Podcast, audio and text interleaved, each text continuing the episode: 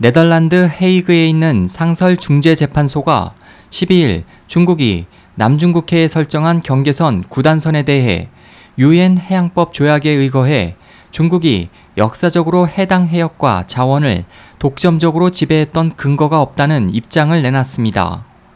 이에 대해 시진핑 중국 국가주석은 베이징을 방문 중인 도널드 투스크 유럽 이사회 의장과 장 클로드 융커 EU 집행위원장과의 회담에서 중국의 남중국해에 대한 영토권과 해양 권익은 중재 재판 판결의 영향을 받지 않는다고 강조하고 당사국과 대화를 통해 분쟁을 평화적으로 해결하겠다고 밝혔습니다.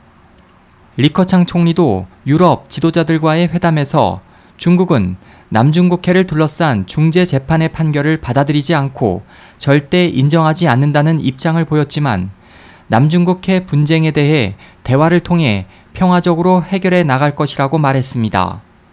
한편 중국 중앙TV, 신화사, 인민일보 등 주요 관영 언론들은 이번 판결에 대해 중국 정부와 외교부의 주장을 전할 뿐 판결의 세부 내용은 일체 전하지 않았습니다.